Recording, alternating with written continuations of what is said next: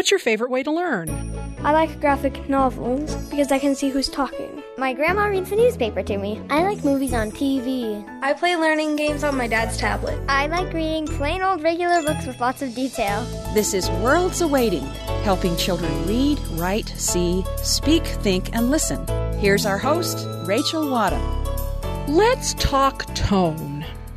As a professor of children's literature, I often find in my classes it's good to break down the elements of literature and talk about how they work in the context of judging the quality of a book. While there are many elements that structure literature, one I find to be very significant is tone. Tone is defined as the attitude of a writer towards their subject and audience. Literature often has a theme, which is the major issue or idea the author is addressing. The way the author approaches that theme is the tone. Tone can be described in a variety of ways. It can be formal or informal, humorous or serious, sarcastic or thoughtful, happy or sad. When an author writes, it is important that the tone of the work is suited to both the audience and the theme. Take, for example, an author writing to preschoolers who uses a very formal or academic tone to talk about colors. This would certainly not be the best tone for that audience. Another example would be an author who takes a very humorous tone to talk about the death of a child's beloved pet hamster. That tone would certainly be inappropriate for that theme. So while authors can use tone in poor ways, it can also be used in amazing ways. One of my favorite authors who uses a humorous tone in his books to perfection is Bob Shea. His picture book with illustrator Lane Smith, Kid Sheriff and the Terrible Toads, is a great example of how the use of misdirection, figurative language, and dialect can create a humorous tone. In picture books, illustrations can also impact tone. Think of Chris Van Allsburg's classic Polar Express. Its dark, intense illustrations give it a thoughtful, mysterious tone. What if the pictures had been all bright and bold? What a different book that would have been.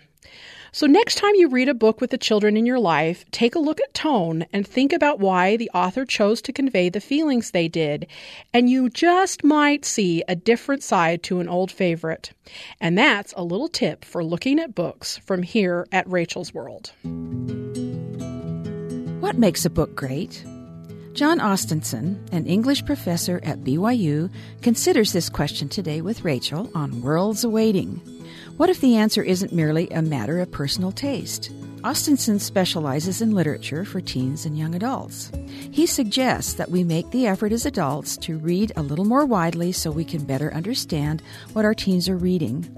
Having taught junior high and high school English in Utah, he presently teaches courses in adolescent literature and publishes on the topic. Here's Rachel and John. We've got John in studio today. Welcome, John. Thank you. Okay, here's the twenty-four thousand dollar question for today. At least, at least twenty-four thousand. yeah, yeah. Um, you know, a lot of people always come to me and they say, "Oh, what's a good book?" And I think, okay, the first off, you have to define what is a good book. So, define it for us, John. what is a good book? Um, when I get asked this question, I this movie plays in my head. Uh, it's Dead Poets Society, and it's the scene where the um, the young boys are reading this introductory chapter to their poetry anthology, and it's all about what makes a poem great. And he's got this, like this metric, its importance on the x-axis and its quality on the y-axis or something. And it's it's like this exercise in mathematics. And then, of course, Robin Williams, who plays John Keating, says, "Rip that chapter out, wad it up, throw it away," and he passes around a wastebasket. And I just think, at, at the end, he says poetry, we read poetry because it makes us feel, it makes us human. And so, my easy answer to that question, Rachel, is a good book makes me feel. It moves me. When I turn that last page, I, I have this sort of bittersweet feeling. I'm like, oh, it's over. I'm so sad that it's over. But by the on, on the other hand, I, I just feel enriched because I've read it and I'm moved at reading it. Now, that said, when it comes to young adult literature, I can maybe give a couple more objective metrics. How's Let's that? do that. Okay. I think that good young adult literature is written by people who take young adults seriously.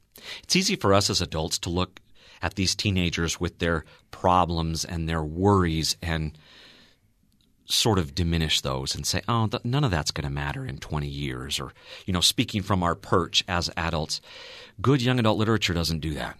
It takes these, these young people and their challenges seriously, but at the same time, it connects those to universal concerns. Your fear about fitting in in eighth grade is my fear about fitting in in a new job or fitting in in a new neighborhood or something like that. It recognizes that while the context might be different, there are universal concerns at work here. I also think that good young adult literature tells a great story. Um, Ann Rinaldi, who wrote a lot of historical fiction, was asked once about uh, why kids liked her books, and she said, First of all, I tell them a good story. And I think story is so important for us as human beings. We're told stories from uh, probably our earliest memories. We can remember hearing stories and they have such power. So the best young adult literature tells a story that I can escape into with characters that I love, that I care about, and that deals with things that matter to me. So there's there's my shot at, at what a good book is. I love that, and the this sense of it matters to the reader, I think, is really important to this because a good book is really contextual. I, I think it's I think it's really hard. I think from a literary standpoint, as literary scholars, we could say this is what makes a book good from the literary standpoint. Right. But even then, we don't always agree. And the reality is, but then when you move to the reader perspective, what makes it good is what the reader brings to it. Yes. So how do we balance this kind of sense of every book is going to have a different reader and that is going to make the definition of good different? Yeah. You know, I think we worry too much as adults sometimes about things that maybe in, in hindsight or in retrospect don't maybe matter as much. And I, I, don't I don't mean to suggest this question doesn't matter. I think it's a very very important question. But it it, it I think about um, an experience I had the last year I was teaching high school. Uh, Twilight had just come out. The novel Twilight had just come out.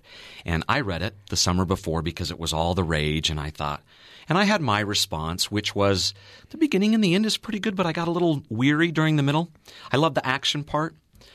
Well, I, I did a book talk early in the year on that book. And Rachel, that book never spent more than a day on my desk before another student checked it out. Um, and in fact, I had a student that year who was a non reader who turned into a reader thanks to Stephenie Meyer and Twilight. And she asked me three times to check out that book. And each time apologized, and I said, You have nothing to apologize for. If, if you love this book, then read it, and read it as many times as you want. So um, I think if, if the reader feels moved by the book, if the reader feels drawn into that book, then that's that's fine. That's their judgment, and that's okay. And I think sometimes we worry a little too much about, oh, all my son reads is science fiction, you know, or all my daughter wants to read is paranormal romance, and you know, we all go through our phases as readers. We all find what we need, but the but the main thing is to make sure that we're finding what we need in those books. I think that is one of the most important things. And I, when I work with my students, one of the things I try to teach them is this fact of you may not personally respond to it, but that doesn't mean that somebody else isn't going to respond to it. So, how do we take that step back and be a little more critical about what we're reading in order to open our eyes to the breadth of experiences teens might need?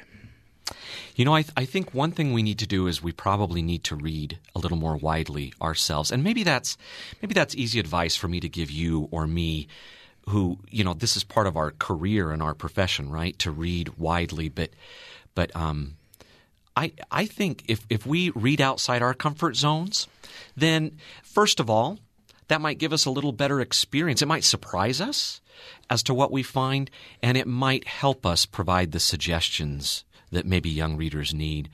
I think again it comes back a little bit to trust, trusting these readers. It's we're, we're in a tricky spot as adults both in recommending books and in writing books and marketing books to young people because there's a power differential there and we have to be careful. We have to trust and respect these young people that they can make choices about what they read.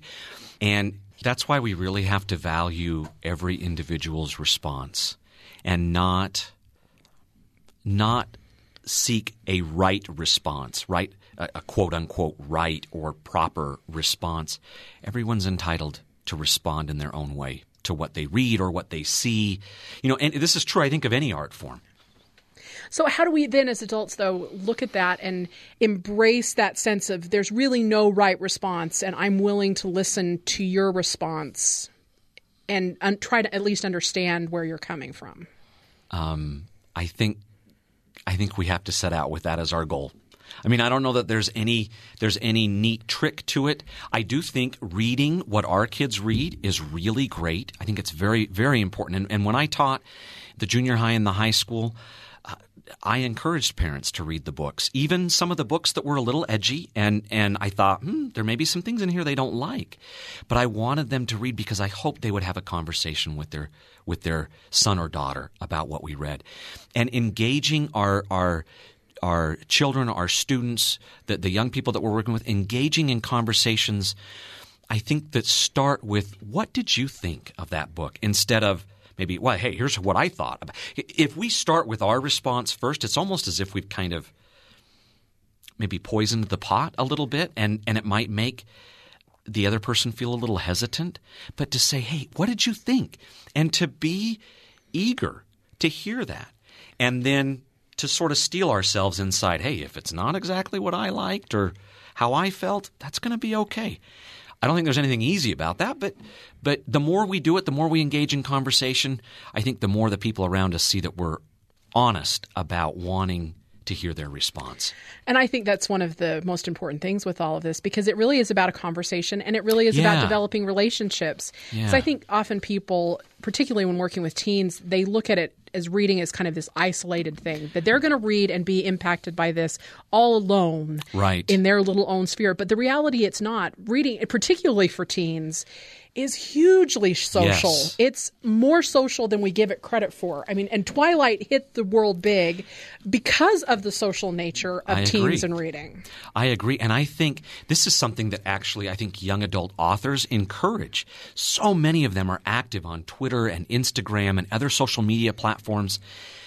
Some of it we could be cynical and say, well, that's a marketing ploy, and some of it probably is. But as I've gotten to know more and more young adult authors, I am so impressed with how much they care about their audience and how much they love feedback and how much they love talking to those those readers, doing school visits, tweeting with them and things like that. And and I love that aspect because one of the first things I want to do when I read a great book is share it with somebody else and talk to somebody else about it.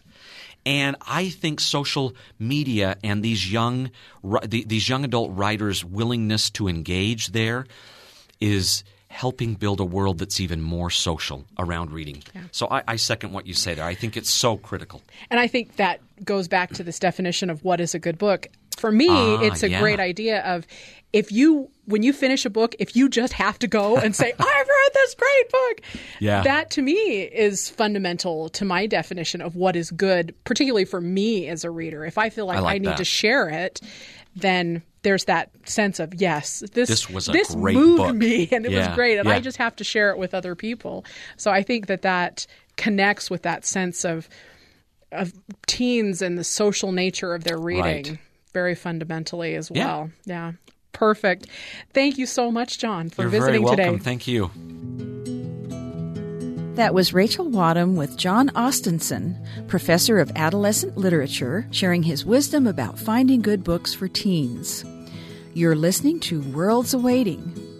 Next, Rachel talks to Linda Palma of the BYU Museum of Art. Our topic is the importance of art in a child's life and how it can help them broaden their horizons. Palma has enjoyed a long and rewarding career in museum studies, beginning as a registrar of the BYU Art Collection, then as collections manager, and now as an educator at the BYU Museum of Art. Linda also spent several years teaching in the music and humanities department at BYU. Here's Rachel with Linda. We have Linda in studio today. Welcome, Linda. Thank you for having me. I am so glad to kind of pick your brain and get some of your experience here. You have such a vast experience, particularly with art and great works of art in, in museums. And I know that sometimes, um, you know, we have we have these conversations in school where the arts are getting cut out and and we just don't have this sense of why art is important. And i think particularly for children there's some really strong reasons why art is an important part of their literacy development and engaging with these kinds of things is is significant to that. So speak to that from your perspective. Why do you think engaging children with art is something really important you know, I think we have about 15 minutes. I need probably at least a day and a half. There we go. I love to, these big questions. To, to, be, to be able to really tell you how I feel about this. My listeners value. know I, I love the big oh, unanswerable oh, yes, questions yes. on this show. Well, but, it, but it is answerable. And actually, there are many answers to that. For example, most collections in museums emphasize e- either indigenous cultures or some other cultures. Oh, what, how great an exhibition is for helping children to understand other cultures. We've had, for example, um, uh, uh, crossing the bridges with the arts of Islamic culture, and Oh my heavens, the, we had school groups coming in that absolutely loved learning about another culture. Or the Hindu exhibition that we had last year, Loving Devotion. What, what a fantastic opportunity to learn about different cultures and different peoples and the way they worship and, and developing this kind of sensitivity to other people and their beliefs.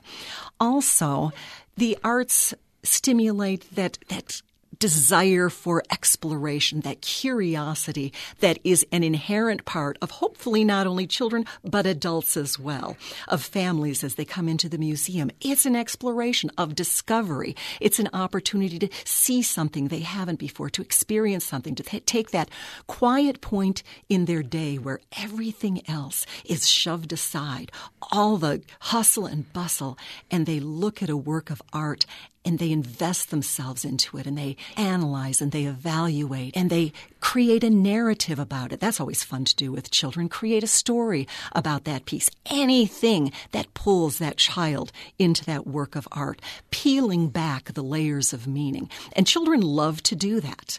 Also, art helps us think outside of the box. Now, thinking in the box is not such a bad thing in some instances. There are boxes to be had in life, but there are also many others that we want to step out of and see outside of. We, we come to learn through art that we don't necessarily think about things the same way someone else does. So you ask them questions and they, they realize that the person next to them sees something entirely different in this work than they do. So they recognize, especially young children, oh my, they don't see the world the same way I do. That is an important thing to recognize and also, and also to, to realize that other people's views are legitimate and that we should admire them, take them seriously, acknowledge them, even though they might not necessarily be our own views. Also, I think I think it allows us to make associations of disparate things that we wouldn't ordinarily make. We, we make, obviously, the first associations we make with a work of art is to our own life and how it impacts our own life or how our own life is like this work of art. But then we take the next step in cognitive development and we recognize how this may pertain to someone else's life. To, to look at one thing and see another. Isn't that what creativity is? Looking at one thing and yet seeing another. So looking beyond the mark of just what is in front of you on that canvas. Yeah, and I, I really love that sense. You mentioned that kind of constructivist thinking paradigm, which is, is definitely the paradigm of education that I subscribe to because I think that really is about what we're doing, particularly when we talk about children's literacy and the literacy activities they engage is what we're really trying to do here is construct our world. And art is so much a part of that. It allows us to see all of these things in a broader perspective and allows us to question things in a way oftentimes that text or printed material can't because art is taking us to that visual connection that we have. It is, and certainly visual awareness, visual acuity is, is important in this culture. Art allows us to perceive the fine details of things, to peel back those layers, to come to a, a deeper, a greater understanding of it. And it's so fun for me as an educator to be in a gallery and watch that aha mo- moment of a child or an adult or a university student who sees something that they've never seen before. And I think that's an important point too. Whatever inroad we can gain to encourage people to love the arts, however that happens, whether it's because your child likes baseball and so you Google arts in baseball and look at some wonderful artist who loves to show baseball players, if that is your inroad with your child to enjoy the arts, by all means, go for it. Or Degas ballerinas. Well, show your little girl who's taking ballet those pictures, or your little boy for that matter. I don't want to to dis- discount that as well. Boys should do ballet Absol- too. We need more men in ballet. So I'm all for all, that. All those listeners out there who have young boys, more boys in ballet. you got it. That it's a very important thing. we'll we'll promote that on the show. Absolutely. More boys in ballet. Absolutely. It's a good thing. I you know, I really think that that's a wonderful way to look at it because sometimes I think we forget how interconnected these things are. I think our our schooling and the way we've constructed schooling and the way we've constructed life is we try to compartmentalize these things, but particularly brain research lately has been showing how interconnected these things are and that, you know, music builds on fine art and fine art builds on dance and dance builds on drama and and all of that just builds on us being able to be cognitively better at social skills and be able to engage in all of these things. So there really is that interconnectivity that we need to to remember is part of this whole experience. Absolutely. You know, when polling our evening for educators educators, we asked specifically what would you like to see more of? And they always say more geography, more mathematics, more science, and we are trying to find ways at the museum to incorporate all of the core curriculum into the museum and there in, into the exhibitions. And there are ways of doing it, and we found those ways. That's a discussion for another day. I, I know. believe. Again, again, I like to ask these big unanswerable questions on my show, and so you know my listeners will understand that. But it it really is this wonderful sense. I think sometimes we is particularly when we talk about schooling, we get this sense of if we're spending time on reading, we can't spend time on other things. Or if we're spending time on math, we can't spend time on this other things. But the reality is the more we integrate it, the better all of those things do. I mean, there's been really great studies that show that children that spend time drawing and producing art are better readers. Even when they're not looking at text, it, this is not looking at text at all. They're just drawing and painting and that type of thing. Their reading automatically becomes better because they've got that spatial sense, the idea of where things fall on the page, they see how things integrate better. And so that act of making art makes better readers. I think there are pathways in the brain that are just opened up with that creative endeavor. Or think of the think of the high correlation between music and mathematics, and and how so many musicians are also mathematically inclined. What is music but numbers being made audible? Uh, it, they, they, they're all intertwined. Or you look at the golden mean, for example, in art, and that that two thirds one third ratio that is that aesthetic beauty that we so enjoy and appreciate as human beings. Again, a mathematical Pythagorean principle that that that is fully connected with the visual arts. And that fundamentally just shows us a different way to think about all of this stuff that it really is much more integrated than sometimes we give it credit for and and building on that with our kids is a great way to build all kinds of skills. Indeed, it is. Thank you so much, Linda, for opening our perspectives today. Thank you for having me. That was art educator Linda Palma of the BYU Museum of Art, talking with Rachel Wadham about the importance of art in your child's life. Now, on Worlds Awaiting, we finish the show with two charming poems read by the late Welsh poet Leslie Norris from his book Norris's Ark. I'm going to read the poems that come from my book called Norris's Ark. And it's called Norris's Ark because I'm Leslie Norris and I wrote the poems. And they're all about animals or people. And so it's an ark. The first poem is called Small Frogs.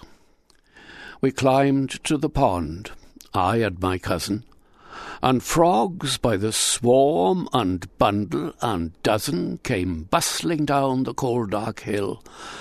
So many frogs we both stood still.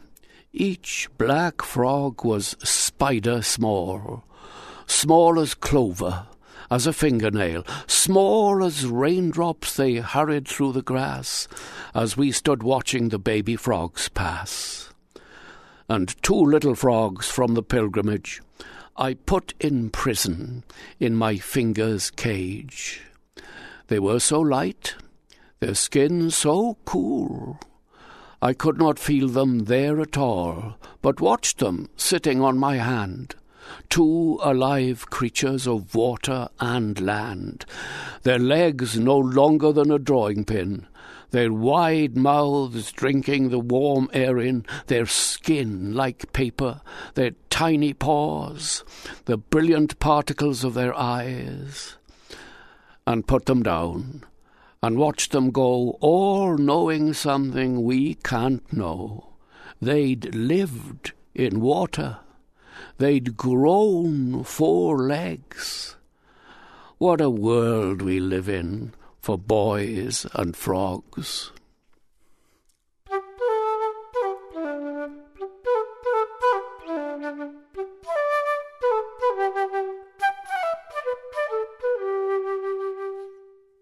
And now this is a poem about an animal which both swims and walks.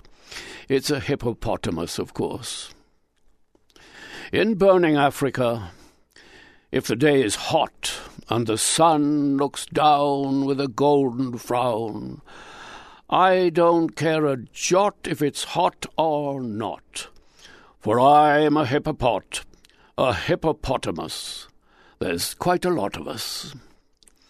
And we swim in the cool of a deep green pool under water, or we gracefully float like a slow, fat boat on the water, and it's comforting that for a fat hippopot, the cool water.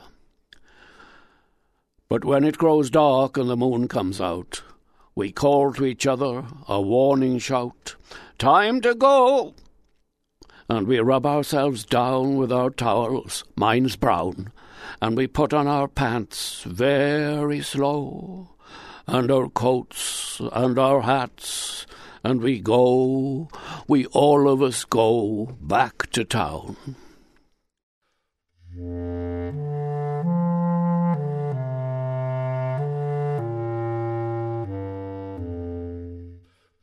The voice of the late Leslie Norris, formerly poet of Wales, reading some of his works from Norris's Ark. Thanks for listening to Worlds Awaiting. Tune in Saturdays at 1:30 p.m. Eastern on BYU Radio, Sirius XM channel 143, on the TuneIn app, and at byuradio.org.